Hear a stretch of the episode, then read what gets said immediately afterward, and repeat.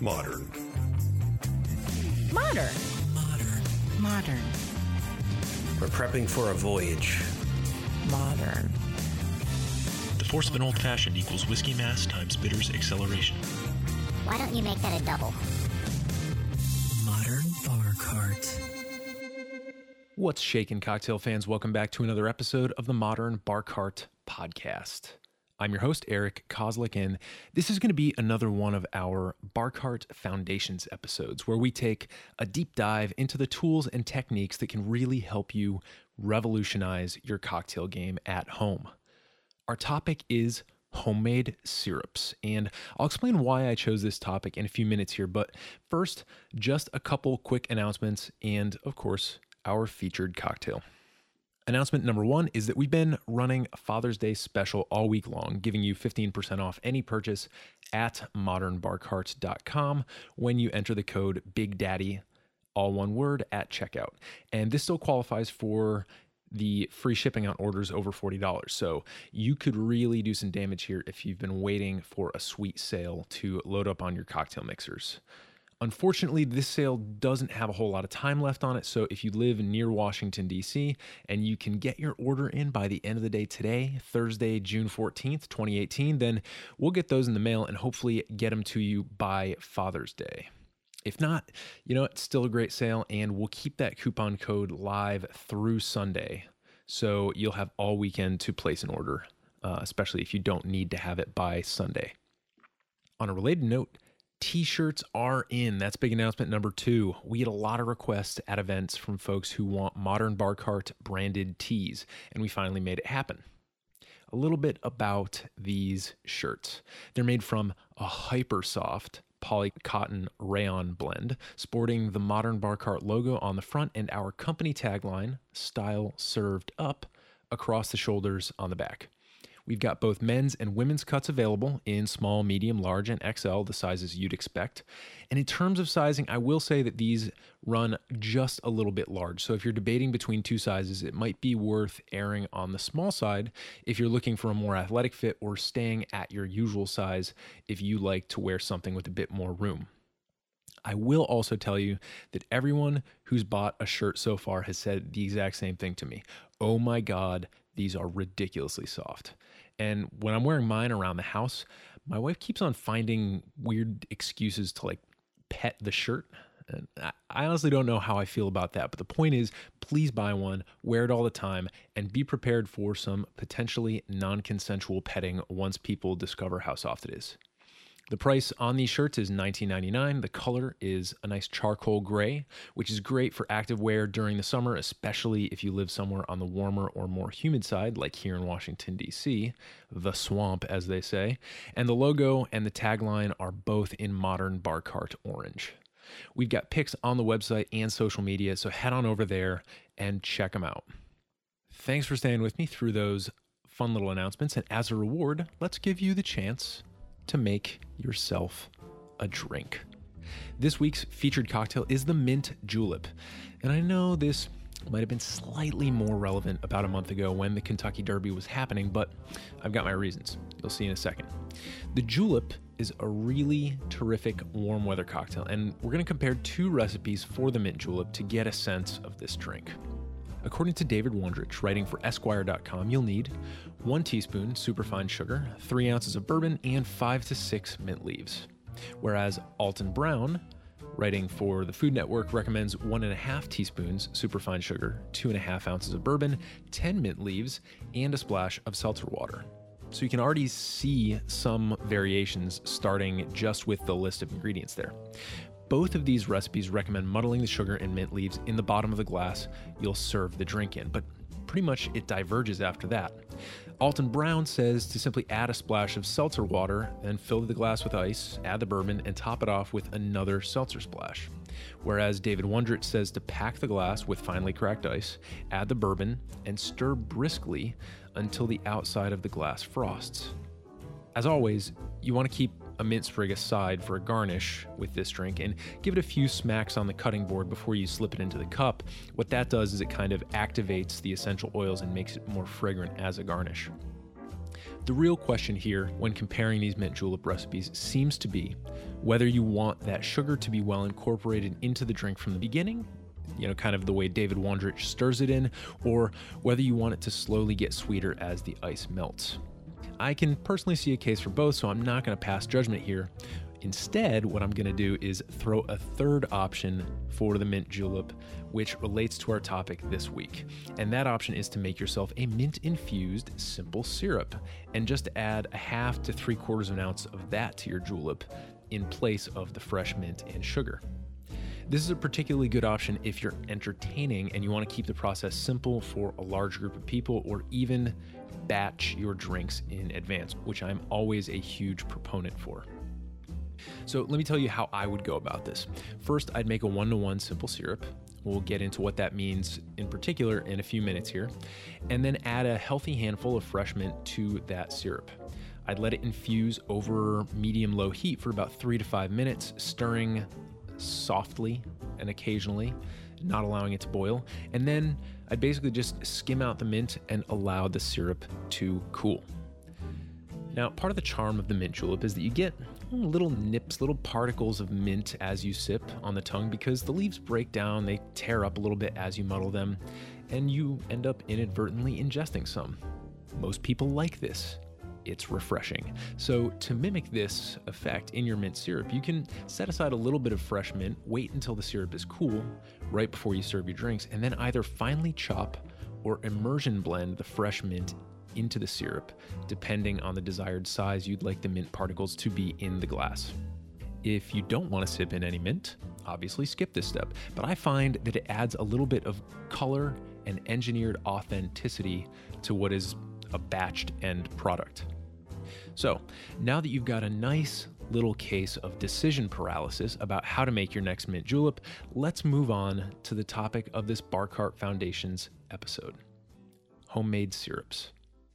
The reason why I wanted to cover this topic now is because here in the United States, we've got access to a real bounty of fresh herbs, fruits, berries, and other seasonal produce at the moment. And we've also got some popular summer holidays coming up. So, whether you're planning to kick back with a casual cocktail hour at home, or maybe you're planning on traveling and taking your cocktail hour somewhere vacationy, knowing how to capture some of these beautiful summer flavors in a homemade syrup is pretty much the easiest and most cost effective way to impress your friends and family with your cocktail skills. So, first, we're going to do a little table of contents here. We're going to talk about the role of sweetness in cocktails, essentially, why syrups are such a great tool. Then, we'll go over different syrup bases and production methods.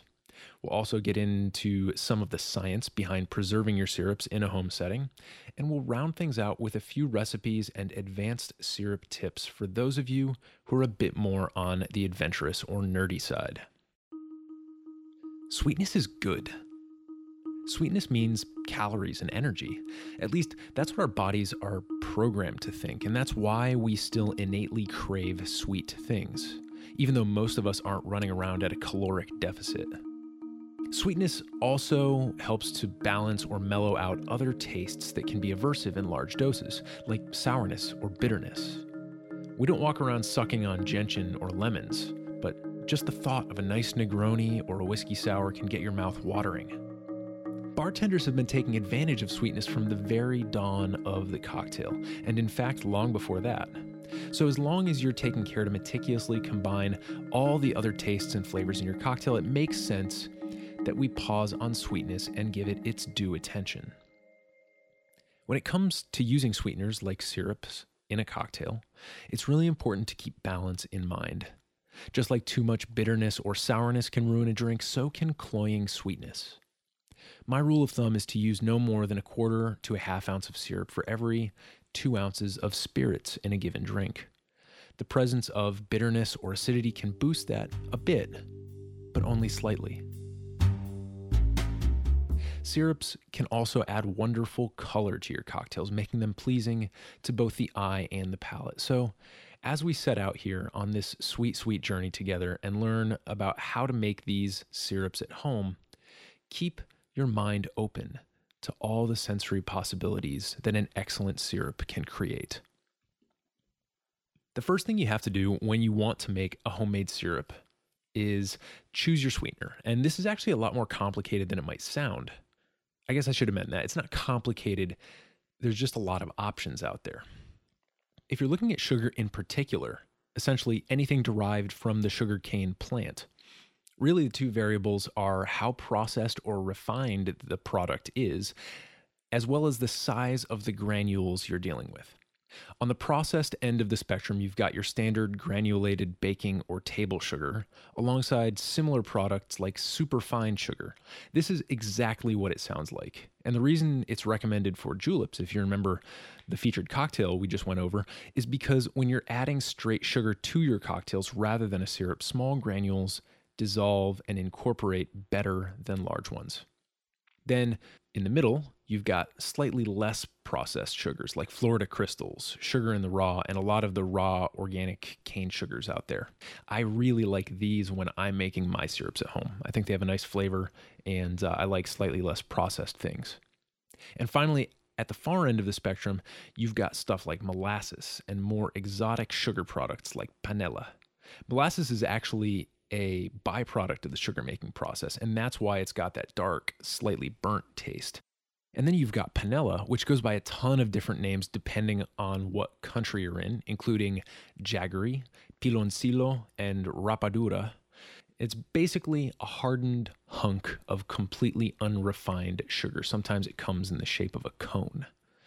Finally, fun fact if you're wondering why I haven't listed brown sugar yet, it's because it's basically a cane sugar with molasses added back in after the fact for flavor. So it doesn't fit neatly into any of the categories above, but of course, you can make a syrup with brown sugar. So as you can see, ton of different sugars available out there, and sugar's a great base for a syrup because it's widely available, it's pretty affordable, and you can get it pretty much anywhere. That being said, you do have other sweetener options. Honey is another popular one, and I actually like honey for its versatility, but to tell you why, I have to go on a little bit of a tangent here. There's this really amazing little country store called Echo Hill in a little town called Fleetwood, Pennsylvania. It's right in the heart of Dutch country where you have to look out when you're driving for those little horse drawn carriages on the road and I was actually introduced to this place by Modern Bar Cart co founder Ethan Hall while we were on a break from college way back in the day. And what blew my mind at the time was how many types of honey they had at this little store and at a great price and in giant jars. They've got clover honey, orange blossom honey, buckwheat honey, tupelo honey, and many more besides that. And of course, it makes sense that the honey is going to take on flavor characteristics of the flowers involved in its creation, which is almost like terroir, but for bees. So, if you're the kind of person who really likes to tinker with flavor, you might consider what happens when you use different types of honey as a base for your syrups. Finally, you've got your agave nectar, which is a product that you can find at most natural grocery stores. And a lot of people on vegan diets or other specific diets will use it as an alternative to honey or just because they like the flavor of agave nectar. Even though both honey and agave nectar come in somewhat liquid forms, it still helps to make syrups out of them for the purposes of incorporating them into your cocktails more effectively. Since most cocktails are chilled, honey and agave nectar respond to that cold temperature by reverting to a more solid state, which makes the mixing process messier and less productive. Now, lastly, I'd like to mention a sweetener that you can totally add to your cocktails without any further syrupizing. And because of that fact, it's not going to make an appearance later on in the episode, but I did feel bad leaving it out. That sweetener is maple syrup, which is the processed sap of the maple tree. Growing up in western Massachusetts, we had a good deal of the stuff being produced nearby and in neighboring Vermont, which has a huge reputation for maple. But here's something we don't usually realize here in the US. In Canada, they make like a zillion times more maple syrup than Vermont does. They actually have a strategic reserve of maple syrup that holds over 10,000 tons metric, which, based on my calculations, is over 22 million pounds of maple syrup. Wrap your head around that. My grandparents are from Canada, so as you might guess, in my family, we take our maple syrup rather seriously. I'll put it this way when we went up to visit family when I was a kid, we'd, we'd come back from Canada with literally cases of one liter cans of syrup that you'd have to open with one of those can punches. It was kind of like our own strategic syrup reserve. Now, maple has a few grades based on color and flavor, and the factor that really dictates both is when the maple sap was harvested. The earlier the sap is harvested, the lighter the color and the subtler the flavor, and the later it's harvested, right up until before the maple trees bud in the spring, the darker and more robust the flavor. An obvious connection I make here is that if you're a bourbon fan, you can totally tailor your maple syrup choice to complement your whiskey in an old fashioned. If you've got a really strong high rye bourbon, you might want to go for a dark amber that can stand up to it. But if you're working with a wheated bourbon, maybe a light or medium amber is a more appropriate choice.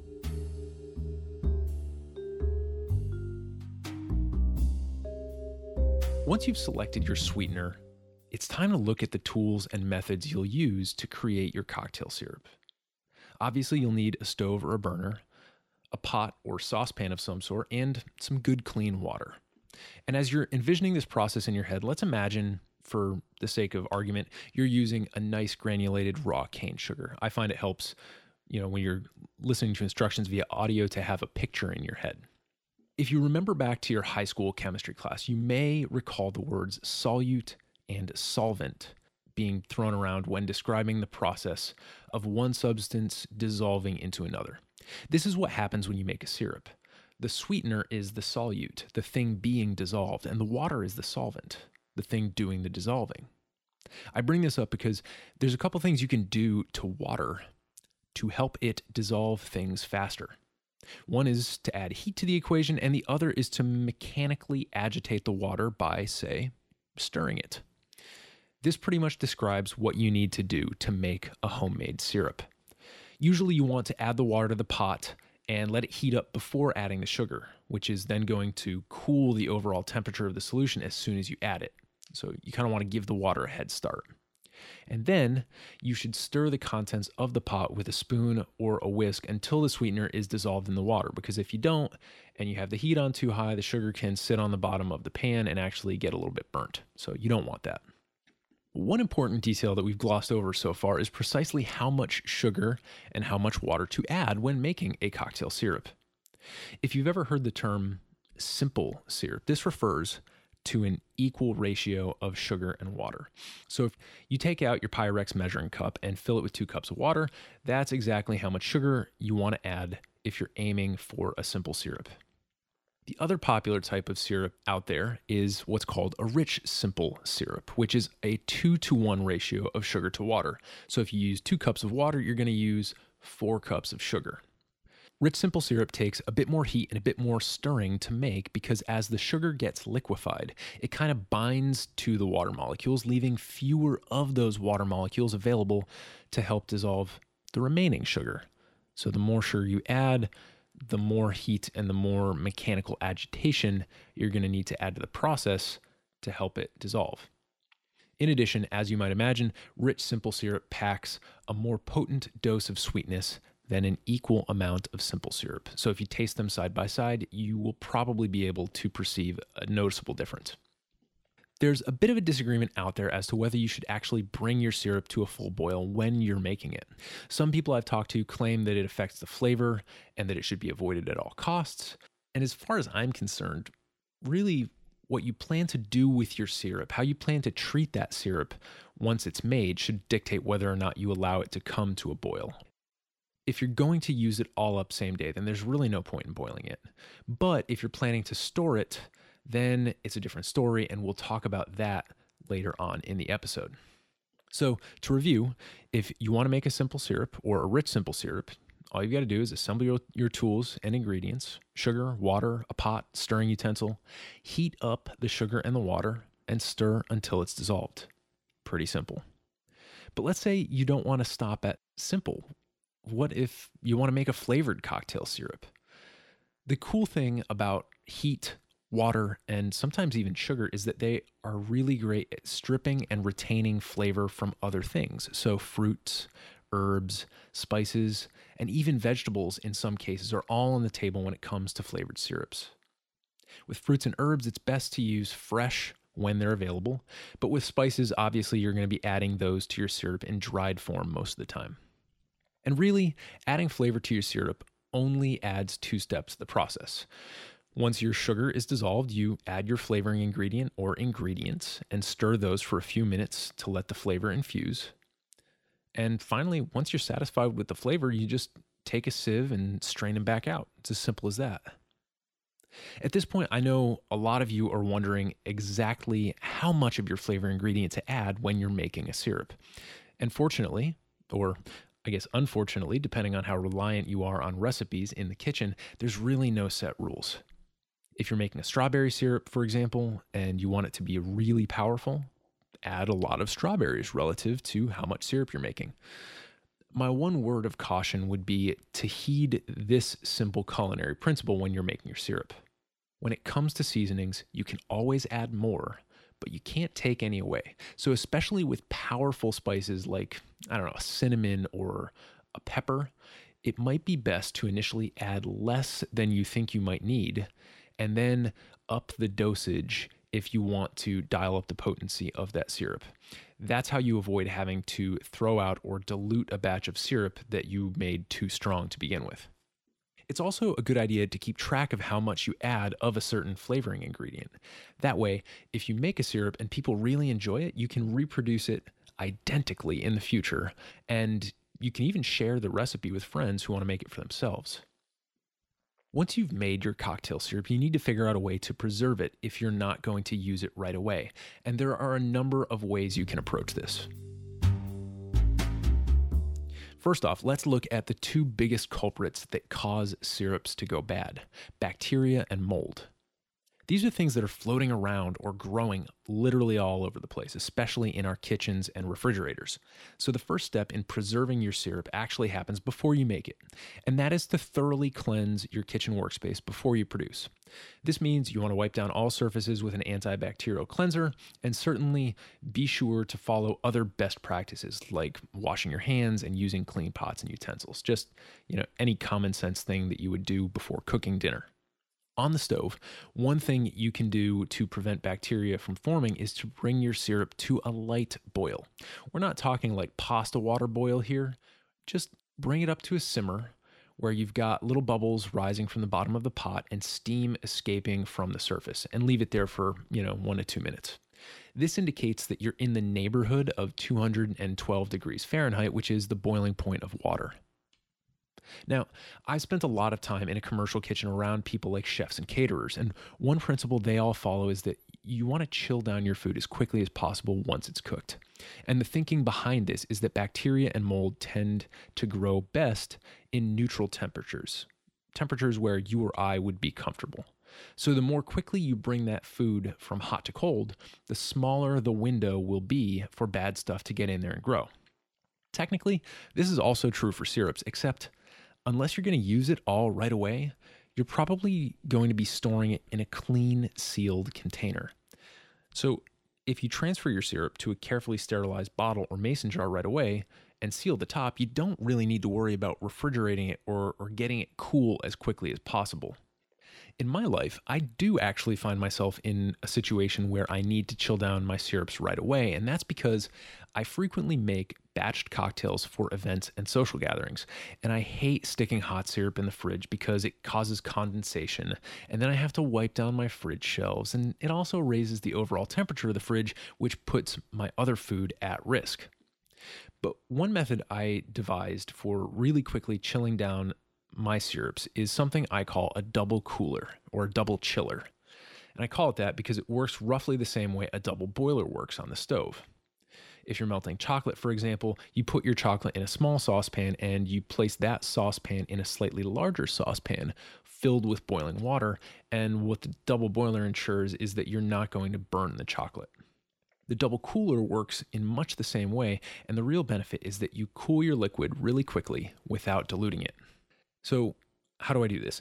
I use one of those large stainless steel mixing bowls that you can pick up on Amazon or at IKEA for cheap. And I do that because uh, metal is very good at conducting temperature. I then fill that bowl about halfway with cold water and large ice cubes, and then I place my saucepan filled with the hot syrup directly into the bowl, making sure that the water and ice are in contact with the bottom and sides of the pot. Using this method, you can easily chill down a liter or two of syrup in about half an hour. And it's one of my favorite bar hacks. I love, love, love this because it's so effective. And now it's yours too. Getting back to preserving your syrup, there are a couple other things you can do to battle against bacteria and mold. One is to make the pH or level of acidity in your syrup inhospitable to the little microbes that spoil it. For bacteria, this means lowering the pH by adding something like citric acid, which is basically just powdered lemon juice. So, if you've got some citrus lying around, that can help, but you can also pick up citric acid for cheap on Amazon, and believe me, a little goes a long way. For mold, it gets a bit trickier because preventing that is more of a chemical thing, not just a pH thing. So, if you really want to nerd out, check out mold inhibitors like potassium sorbate or sodium benzoate, both of which can be found on the ingredient lists of many canned or bottled products. Finally, the richness or thickness of your syrup can play a huge role in avoiding spoilage.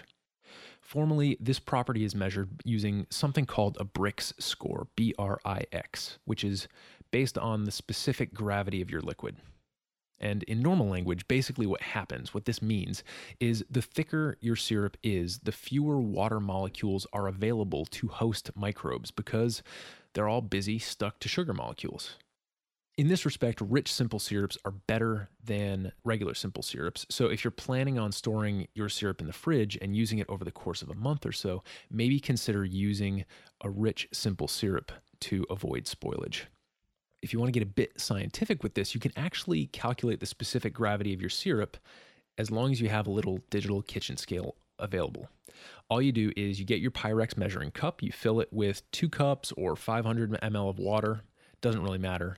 You weigh it, you dump it out, and then you fill it with an equal volume of syrup and weigh that the syrup is going to be heavier than the water, logically.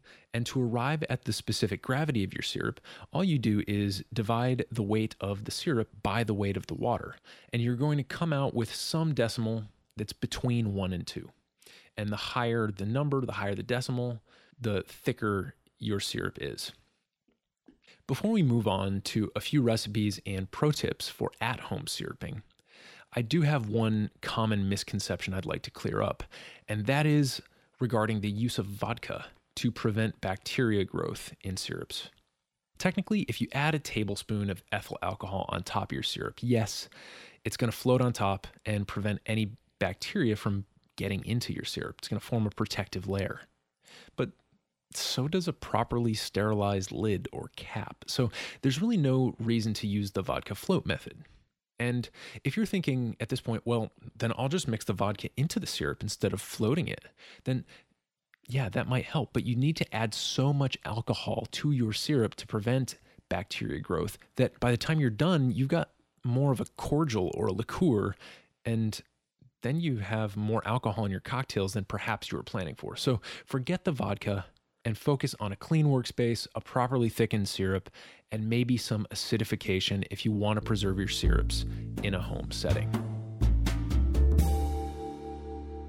Now, let's round out this episode with a couple syrup pro tips, ideas, and recipes. First off, I'd recommend picking up a copy of Liquid Intelligence by Dave Arnold if this episode has piqued your interest in syrups. There's a really great five page spread on sweetness and cocktails with a lot of useful tips. So, even though it's a bit of a pricey book, it's literally indispensable if you're looking to really take your home cocktail game to the next level. Related to that, I do have a bit of an admission to make regarding the accuracy of my measurement claims earlier in the episode when we were talking about, you know, simple syrups and rich simples. And that is that when you're comparing equal volumes of sugar and water, they're not really equal. They're pretty close, but not quite the same. And that's because the densities are different. So if this bothers you, you feel a bit betrayed by me, the solution is to measure out your sugar and your water by weight instead of by volume in order to truly achieve your one to one or two to one ratios. And this goes for honey and agave as well. In fact, it goes more for honey and agave because both of those have even higher densities than granulated sugar, making a one to one or a two to one even harder to achieve just by eyeballing the volume. Now, for most people, this isn't a big deal because it's hard for your taste buds to identify even fairly large changes in sugar concentration beyond a certain point. But hey, if you're one of those folks who just wants to be consistent, 100% accurate, I get it. Go pick up a digital kitchen scale and you will be all set to measure your syrup ratios by weight instead of by volume. Now, I do have a couple recipes I think you should try if you're really getting curious about diving into syrups. One is for an ingredient called orgeat, which is one of the most interesting and important ingredients in many of the most popular tiki drinks. Orgeat is an almond based syrup infused with orange blossom water to give it really complex, rich flavor. There is some straining and blending involved, so I'd recommend picking up a handheld immersion blender and perhaps a nut milk bag, which is basically a, a, fine mesh bag that's a little bit finer than traditional cheesecloth that allows you to easily filter things. Another recipe is something I tried recently, and that's for a rose syrup. I just had the idea, I threw it together and wrote down my measurements so that I could share it here with you. And the cool thing about rose as a flavor is that if you're careful with it, it doesn't steal the show. It's one of those amazing backup flavors that really ties together the cocktail and can complement things really well. To make it, you'll need two cups of sugar, two cups of water, and about a cup to a cup and a half of culinary grade dried rose petal. And that's about one and a half or two ounces by weight. The one disadvantage here with using dried rose petals is that they will absorb some of the syrup. So you'll see a little bit of a reduced yield. But if you need a certain amount, just anticipate that and make a little bit extra to account for that absorption. Two quick things before I sign off here. One, I want to invite you to share your syrup experiments with us on social media. So when you whip up something at home, make a cocktail with it, snap a pic, and tag us at Modern Bar Cart on Instagram and Facebook. We love seeing what you all do with your newfound cocktail skills, so be sure to give us a shout out if you come up with something you really like.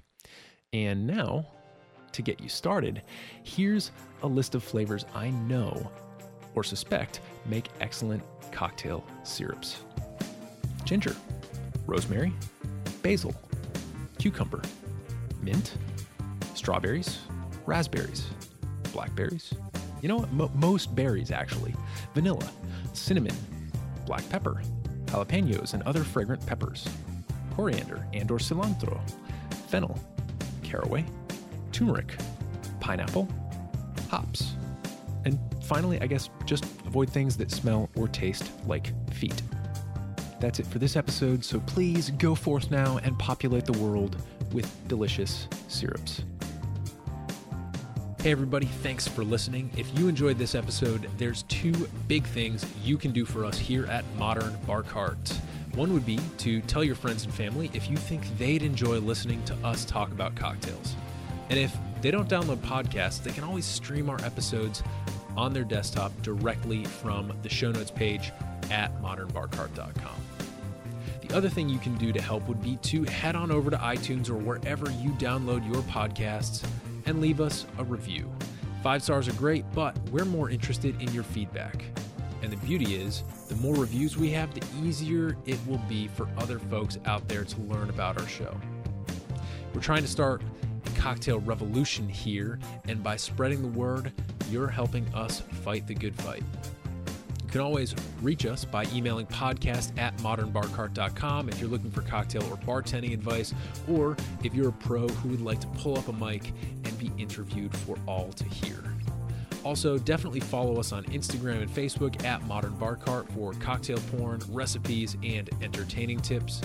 And keep an eye out for new product releases and special offers, which are happening all the time.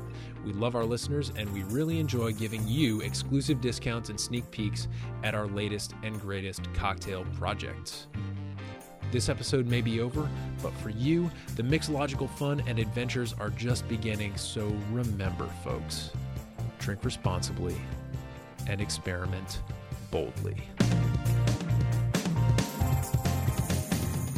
This episode was made possible with editing and production assistance by Samantha Reed and a little bit of syrup insanity by yours truly.